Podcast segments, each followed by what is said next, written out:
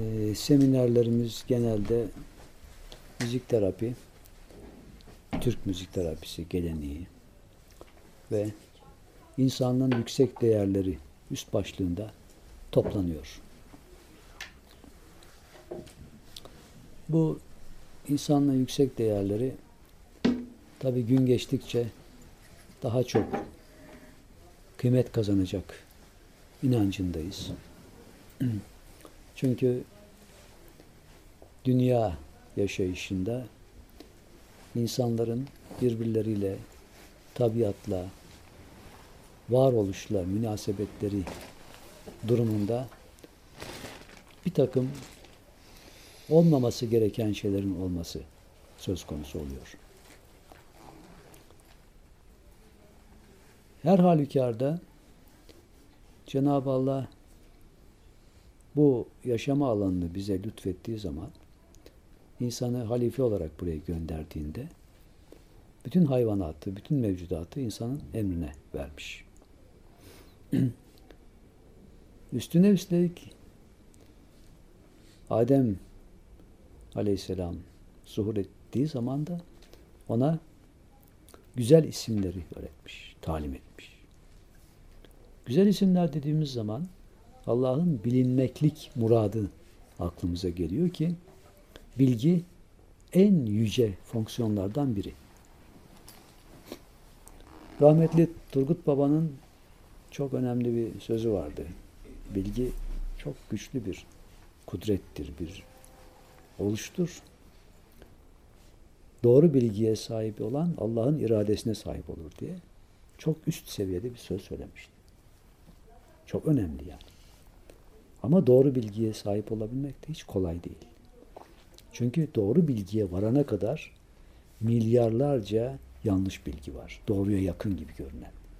İnsanın aldandığı ve her birini doğru zannettiği. Buna ait bir hadis rivayeti vardır Hazreti Peygamber'in. Ee, hakikate varana kadar 90 bir per, 90 bin perde geçtim diye bir söz var. Şimdi ben bunu kendim yorumladığım zaman nasıl düşünürüm? Her bir perde neyse o perde açılıp da bir şeyi müşahede etmeye başladığı zaman veyahut da zihninde, duygularında bir aydınlık oluştuğu zaman kavradığı şeyler bir öncekinden farklı olma durumunda. Meditasyon yapanlar da bunu bilir. Meditasyona uyandığın zaman başka bir doğuş içinde olur insan. Başka bir algılama içinde olur. Başka türlü görür eşyayı. Kendini başka türlü görür. Daha önce onu rahatsız eden şeyler rahatsız etmemeye başlar. Veya rahatsız etmeyen şeyler rahatsız etmeye, rahatsız eden şeyler rahatsız etmeye başlar. Tersi de olur. Ve bütün bu açıdan baktığımız zaman 91 kere, 90 bin kere doğum, yeniden oluş, yeniden hissediş, yeniden farkında varma ve yeni şeyi algılama gibi farklı boyutlar bize açıyor Hazreti Peygamber. E böyle olduğu açıdan baktığımızda bu dünyaya lütfedilip de gelen Adem nesli için verilen imkanların sonsuzluğu insanı ürpertiyor. O kadar büyük. Ulu yani ulu kelimesiyle bunu ifade etmek mümkün. Fakat ne yapıyor insan? Bütün bunları bir tarafa bırakıyor. Vahşi dediği hayvandan daha hayvan, daha vahşi davranışların içine giriyor. E, niçin yapıyor bunu? Bir takım kendine göre değerli zannettiği şeyler üzerine e, kendini tatmin etmek üzere yapıyor. Bir takım duyguları tatmin etme yönünde. O zaman bu yüksek değerler konusunu ele alıp da insanı bu şekilde etüt etmeye başladığımız takdirde olması gerekenin olması gereken yerde başka şeyler olduğunu görüyor gibiyiz. Ama tevhid ehli için böyle değil. Tevhid ehline göre bu doğru. Çünkü öyle anında. Şu anda tezahür eden böyle. Ama her devirde Allah'ın celali ve cemali tecellileri olduğuna inanır. Tasavvuf ehli. Onun için Hazreti Mevlana'nın bir sözü de vardır. Öyle zaman vardır ki der. Bazı kişiler evlerinden dışarı çıkmazlar. Hoppala. Ne demek bu? Ha, zamanda bir tecelli var. O tecellinin geçmesi yönünde biraz dikkatli olmak lazım gibi bir e, görüş, bir uyarı söz konusu. Her zaman cemali tecelli olmayabilir. Celali, celali tecelli olabilir. Lütfi olduğu gibi kahri de olabilir. Allah korusun, Allah muhafaza etsin. E, dolayısıyla Hz. Peygamber zamanında geçtiği söylenen asr-ı saadet diye adlandırılan bir zaman boyutundan bahsedilir. Bu zaman boyutunda adli vakalar en aza inmiş. Ve adli vakalar en aza indiği için insanlar mutlu yaşamış. Mutlu yaşama şansının yüksek olduğu ve bu potansiyelin gerçekleştiği anlatılıyor. Bir de bazı istih istihraç adı verilen bazı Allah dostlarının geleceğe yönelik tahminleri vardır. Fal diyemeyiz buna. Tahmin. Özel adı istihraç tasavvufta. Bu istihraça göre gelecek zaman içinde asr-ı saadete benzer bir zaman yaşanacağı. Yine adli vakaların veyahut da adaletsizliğin e, adalete dönüşeceği bir zaman boyutu. Yani herkesin mutlu yaşayacağı bir zaman boyutu. Şimdi ben bugün biraz bu konuyu açmak istedim. Böyle geldi yani. Bu daha bir adil yaşama boyutunda insanın acaba bugüne nazaran ihtiyacı olan ne olabilir ki böyle bir şeye özlem duyalım? Böyle bir soru sorduğumuz zaman insanın ilgi sahası bizim gündemimize gelir. Ne ile ilgileniyor bugün? Bugün insan ne ile ilgileniyor? Bir kere toplu halde yaşamak bugün insanın önemli özelliklerinden biri. Mesela Avrupa topluluğuna entegre olma çabaları içinde yörük yaşayışı Türkiye'de bitiyor. En son işte sarı keçililer varmış. Onların göç yolu için devlet yardımcı olmaya başlamış. Bir yerden bir yere gidecekler Mersin tarafından, e, e, Konya tarafına gideceklermiş. E, Birçok geçtiği yerlerdeki insanlar bunlara müsaade etmek istemiyormuş. Çünkü büyük bir kafile geçeceği zaman yol üstündeki otlar, ne bileyim ekinler harap oluyormuş diye buna yasak getirmek istiyorlar. Ama devlet birkaç defalığına mahsus olarak bu imkanı sağlayacakmış. Biz gittik Moğolistan'da o göçebe kültürünü gördük. Gördüğümüz zaman içimiz cız etti. Nasıl? Şimdi çadırlarını toplamaları bir buçuk iki saatini alıyor. Bir buçuk iki saatte toplayıp atın üzerine devenin üzerine koyuyorlar. Ondan sonra salı veriyorlar hayvanları. Nereye isterse hayvan oraya gidiyor. Gidip çadır oraya kuruyorlar. Nefis bir şey. Bunu anlattıkları zaman gözümüz yaşarıyor ya. O kadar güzel. Şimdi ne yapıyor? Hayvandaki o seçim hakkına saygı duyuyor ve ona bırakıyor kendisini. Hayvanda en uygun yeri koklayarak, ne bilirim, duasını ederek ne yapıyorsa yapıp buluyor orayı. Ve oraya çadırı kuruyorlar. Zaten oradan göç edeceği zaman hayvan onu hazırlıyor. Gitmek istediğinde belirtiyor. Oradan da başka yere gidiyor. Ve devlet bunlara bu imkanı vermiş. Ee, nüfusun büyük bir kısmı göçebe. Sadece şu şu bölgelerde daha çok dolaşın diye devlet o imkanları vermiş onlara. Ve güzel bir ahenk içinde bunu devam ettiriyorlar.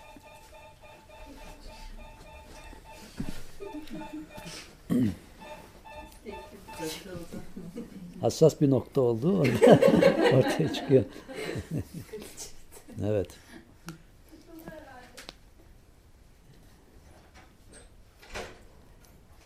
Şimdi biz Türkiye'deki duruma ve dünyadaki duruma bu yönde baktığımız zaman şehirleşmenin bir gerek olduğunu görüyoruz ve insanın buna mecbur edildiğini veyahut da şartların onu oraya getirdiğini görüyoruz. Şehirleşme bu şekilde olduğunda tabii ki e, tabiattaki temizlik, tabiattaki insanla armonik olan yaşama şartlarının dışına zorlamalar oluşuyor şehirde. İnsanın tabiatında olan birçok natürel değer yer değiştirmeye başlıyor. Ve kompanse edilmeye başlanıyor. Nasıl kompanse, nasıl telafi ediliyor? İşte takım elbise bulamadık, gömlek verelim felsefesi. İnsanın şu kadar oksijene, şu kadar ne bileyim temiz havaya ihtiyacı varken egzoz kokusu, duman kokusu, kalorifer kokusu o oksijeni alıyor. Onun yerine zehir veriyor. Zavallı vücut ne yapıyor? O zehri soluyor. Demek ki bana diyor başka çare yok. Ben başımın çaresine bakacağım. Onu telafi etmek için başka bir organdan başka bir şeyi alıp onu telafi ediyor. Dolayısıyla dengeleri sağlarken esas istihkak eksik kalıyor. Yani oradan alacağı yağı azaltıyor. Öteki taraftan kullanacağı, kullanacağı proteini azaltıyor. Minerali azaltıyor. Ve yine de şikayet etmiyor. Allah öyle bir mekanizma vermiş bu vücuda. Ben diyor sonuna kadar şikayet etmeden elimden geleni yapacağım diyor ve yapıyor. Halbuki bunun yerine tabiatın içinde o ilk Adem'e verilen nimetlerle bezenmiş, hür ve tabiatla rezonansa girebilecek derecede temiz bir yaşayış içinde olsa insan bunlara gerek kalmayacak. O zaman tam kapasiteyle vücut çalışmaya başlayacak. Onun ürettiği duygular, onun ürettiği geleceğe yönelik tasarımlar ve dualar yapacağı dualar ve şükür e, niyazları başka kalite oluşturacak. Böyle bir düşünce ve duygu aklıma geldi.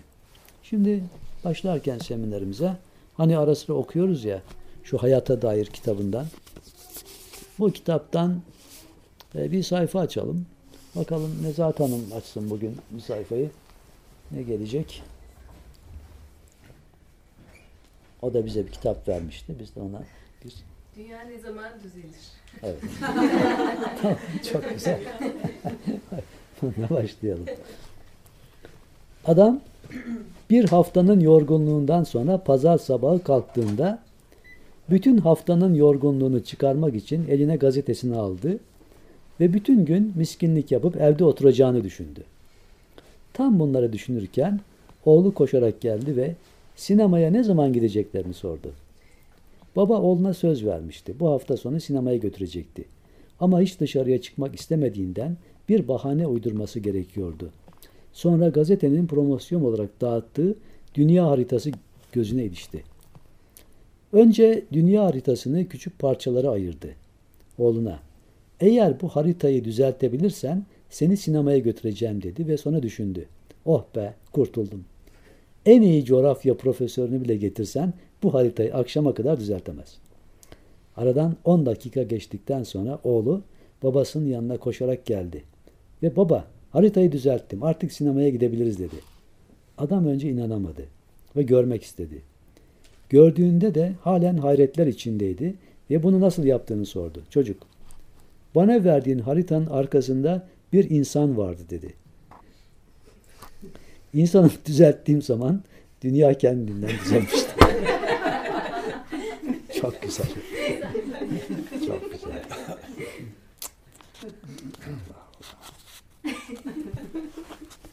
Peki şimdi sorumuz insan nasıl düzelir? İlhan Hanım bir numara söyler misiniz? Birden altıya. Altı. Estağfurullah sorumuz yok yani. Hazreti Mevlana ne derse bu esas olan. Hadi bakalım buradan da bir şey bakalım.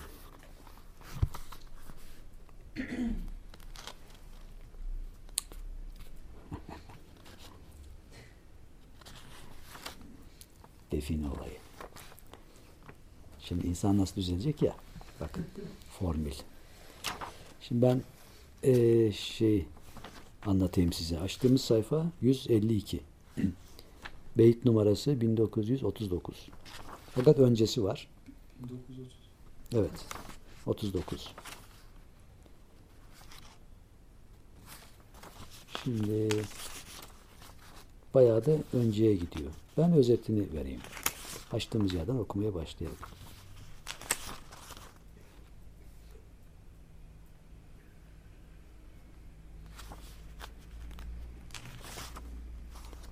Öyle olması lazım. Tamam. Şimdi bir adam Allah'a dua ediyor. Bana diyor sebepsiz eee, zahmetsiz rızık ver. Bir gün bir rüya söz konusu. İşte filan yerde böyle bir kitap var. Kitabın içinde bir kağıt var. Bu kağıtta sana uygun bilgi var diye. Rüyayı aldıktan sonra gidiyor bunu buluyor. Tam da açtığımız yer orada itibaren başlıyor. Kağıtta şu yazılıydı. Bil ki şehrin dışında bir define var. İçinde mezar olan filan kubbe var ya, hani arkası şehre, kapısı Ferkat yıldızına karşı. O türbeyi ardına al, yüzünü kıbleye çevir, sonra yayla bir ok at. Kutlu kişi yaydan oku attın mı, okun düştüğü yeri kaz. O yiğit kuvvetli bir yay aldı, oku boşluğa doğru attı. Derhal kazma kürek getirdi. Sevine sevine okunun düştüğü yeri kazmaya koyuldu. Hem kendi körleşti hem kazması küreği. Fakat gizli nefineden, defineden hiçbir eser görünmedi. Böylece her gün ok atıyor, düştüğü yeri kazıyor fakat bir türlü definenin yerini bulamıyordu. Buna adet edindi. Daima orayı burayı kazıp durduğundan şehre bir dedikodudur yayıldı. İş halkın ağzına düştü.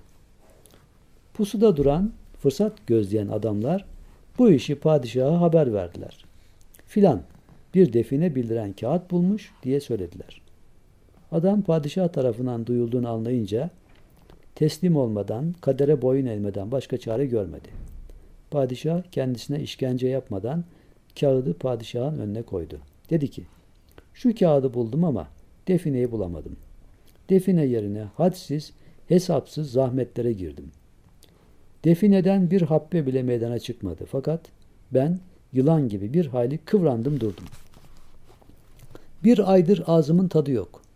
Bunun ziyanı da haram oldu bana, kârı da. Belki bahtın şu perdeyi açar. Ey savaşı kutlu olan, kaleler fethetmiş padişahım. Padişah da altı ay, belki de daha fazla ok attı. Okun düştüğü yeri kazdırdı. Nerede katı bir yay varsa buldurdu. O attı. Her yanında defini aradı durdu. Fakat eziyetten, dertten, sıkıntıdan başka bir şey elde edemedi. Define adeta Anka'ya benziyordu. İsmi var, cismi yok. İşin eni boyu uzayıp duruyordu. Padişah nihayet o defineden usandı. Her tarafı yer yer e- eştirmiş, kuyu haline getirmişti. Günün birinde kağıdı herifin üstüne atıp dedi ki al şu kağıdı. Definenin eseri bile görünmedi. Senin işin yok. Bu iş sana daha layık. Bu işi olanı yapacağı şey değil. Gülü yakıp dikenin etrafında dolanmak akıl kârı değil.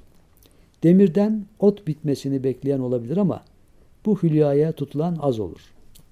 Bu iş için senin gibi yorulma bilmez bir adam gerek.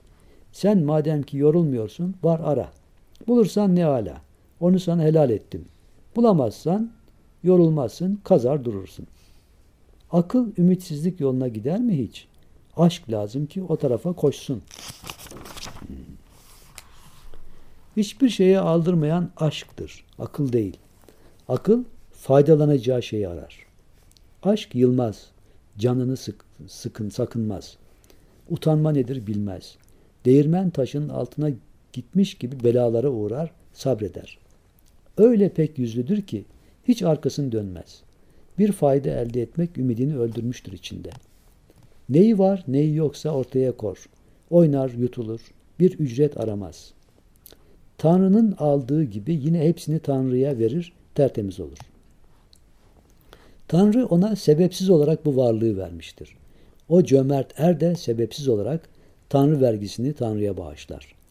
Cömertlik sebepsiz olarak vermektir.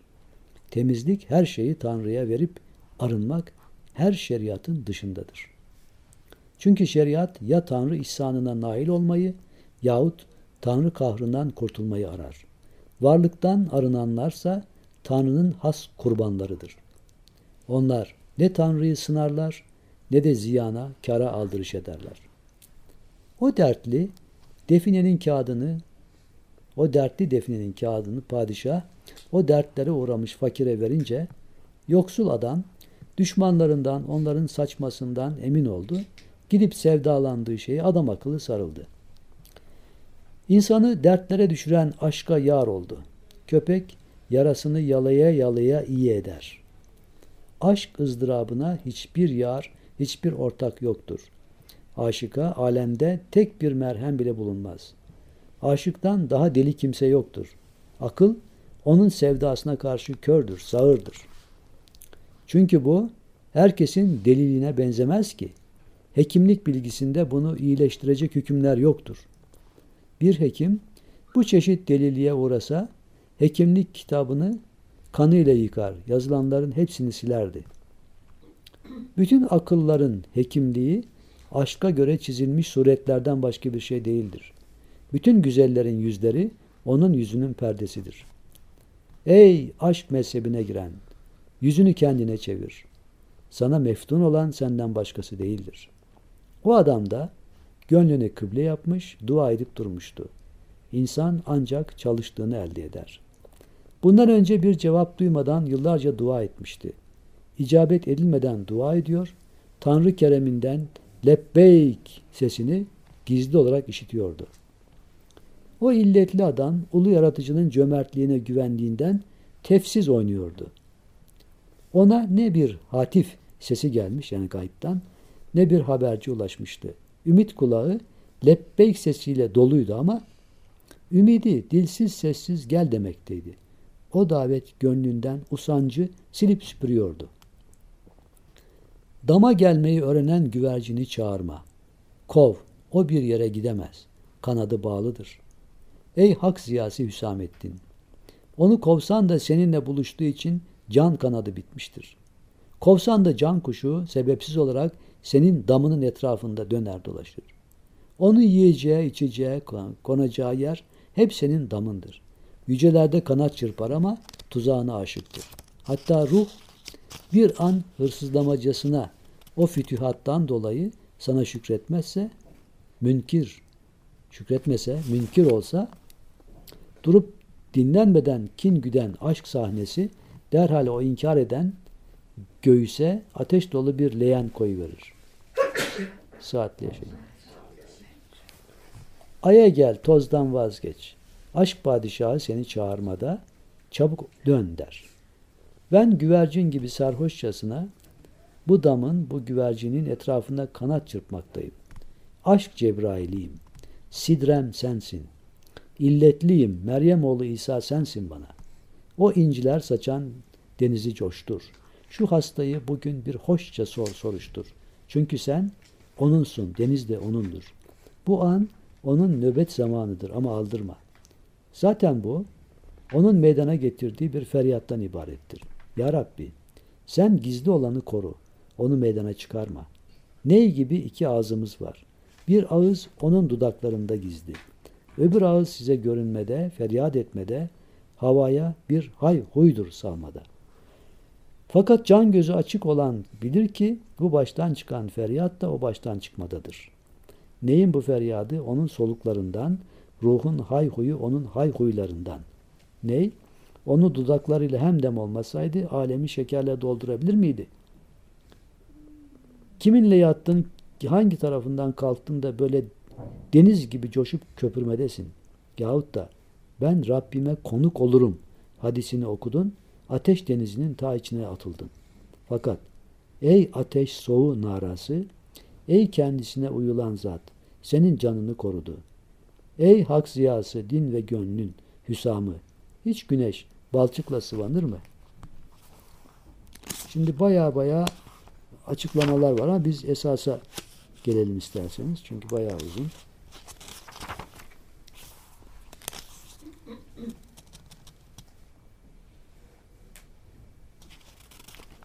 Çok çok güzel şeyler var aslında. Fakat Hazreti Mevlana oradan oraya oradan oraya diye çeşitli konulara atlıyor. Oo. Sayfalar, sayfalar, sayfalar. Evet, evet. Çok, çok. Fakat bütün bunları söyledikten sonra özet olarak kısacık bir bilgi veriyor. O derviş dedi ki, Ey sırları bilen, bu define için ömrümüz zayi ettim. Hırs şeytanı acele ettirdi bana. Ne yavaşlığım kaldı, ne tedbirim, ne ihtiyatım. Diye anlatıyor, anlatıyor, anlatıyor, anlatıyor. Ondan sonra bir parça keçi boynuzu. Ondan sonra gidiyor, gidiyor, gidiyor, gidiyor, gidiyor. Ha. O böyle dua edip dururken Tanrı'dan ilham geldi. Bu müşküller açıldı. Dedi ki, Hatif sana, gizli bilgi, sana yaya bir ok koy at dedi. Yayın zıhını adam akıllı çek demedi ki. Yayı iyice ta kulağına kadar çek demedi. Bir ok koy atıver dedi. Sen ukalalığından yayı çekmeye, okçuluk hünerini göstermeye kalkıştın. Bu katı yayı bırak da yürü. Alelade yaya bir ok koy. Fazla gitmesine savaşma. Düştüğü yeri kaz. Defineyi orada bulmaya çalış. Altınları elde et. Tanrı şah damarından yakındır insana. İnsan. Halbuki sen ok gibi olan düşünceni uzaklara atmadasın. Ey yayı kurup oku atan, av yakında sen uzağa düşmüşsün. Kim daha uzağa ok atarsa daha uzaktadır. Böyle bir defineden daha uzağa düşer o. Filozof kendisini düşünceyle öldürdü. Koş de ona. Zaten defineyi arkasını çevirmişti o. Koş de. Ne kadar fazla koşarsa gönlünün muradından o kadar uzaklaşır. Padişah bizim için savaşanlar dedi. Bizden uzaklaşmaya çalışanlar demedi. A kararsız adam. Kenan gibi hani. Hani. O da Nuh'tan arlandı da o koca dağın tepesine çıkmaya kalkıştı. Kurtulmak için daha ne kadar koştu, tırmandıysa kurtuluştan da o kadar uzaklaştı. Her sabah daha katı yayı, yayla, daha uzağa ok atıp define arayan bir yoksul gibi. Daha katı olan her yayı eline aldıkça defineden o derece mahrum olmaktaydı. Bu atalar sözü alemde söylenir durur. Şeytanın canı azapta gerek. Çünkü bilgisiz kişi hocadan utanır, kalkar, gidip yeni bir dükkan açar. Ustana danışmadan açtığın o dükkan bil ki kokmuş bir dükkandır. Akreplerle yılanlarla doludur. Az suretten ibaret adam. Çabuk yık bu dükkanı da yeşilliğe gül fidanlarının, içilecek suların bulunduğu yere dön. Kibrinden işin iç yüzünü bilmediğinden güya kendisini kurtaracak dağı kurtuluş gemisi yapmaya kalkışan Kenan'a benzemez. O defini arayana da okçuluğu hicap oldu. Halbuki isteği hazırdı, koynundaydı. Nice bilgi, nice zeka, nice anlayış vardır ki yolcuya bir gül yabani bir harami kesilir. Cennetliklerin çoğu ahmaktır. Bu surette de filozofun şerrinden kurtulur onlar. Çok güzel. Kendini faziletten de üryan bir hale getir. Saçma şeylerden de. Böylece rahmet her an sana insin dursun. Anlayışlı olmak sınıklığın, niyazın zıttıdır. Anlayışlı olmayı bırak. Ahmaklıkla uzlaşmaya bak. Anlayışı hırs ve tamah tuzağı bil. Temiz kişinin şeytan gibi akıllı olmakla ne işi var? Aklı fikri ileri olanlar bir sanatta kanaat ederler. Fakat o kadar ileri anlayışlı olmayanlar sanatı görür, sanatkarı bulurlar. Ana küçücük yavrusunu gündüzün kucağına alır, ona el ayak olur, onu her şeyden korur. Ve devam ediyor. Herhalde bu kadarı yeterli değil mi? Bayağı detaylı bilgi verdi yani. Oku kısa mesafe atmak lazım. Özetin özeti. Yumuşak. Evet, evet. Biraz da ahmak olmak lazım. Merhaba Berlan. Estağfurullah. Hoş bulduk. Nasılsınız? Sağ olun. Merhaba. Hoş geldiniz. Makları aldık. Teşekkür ederiz. Ben teşekkür ederim. Hoş geldiniz.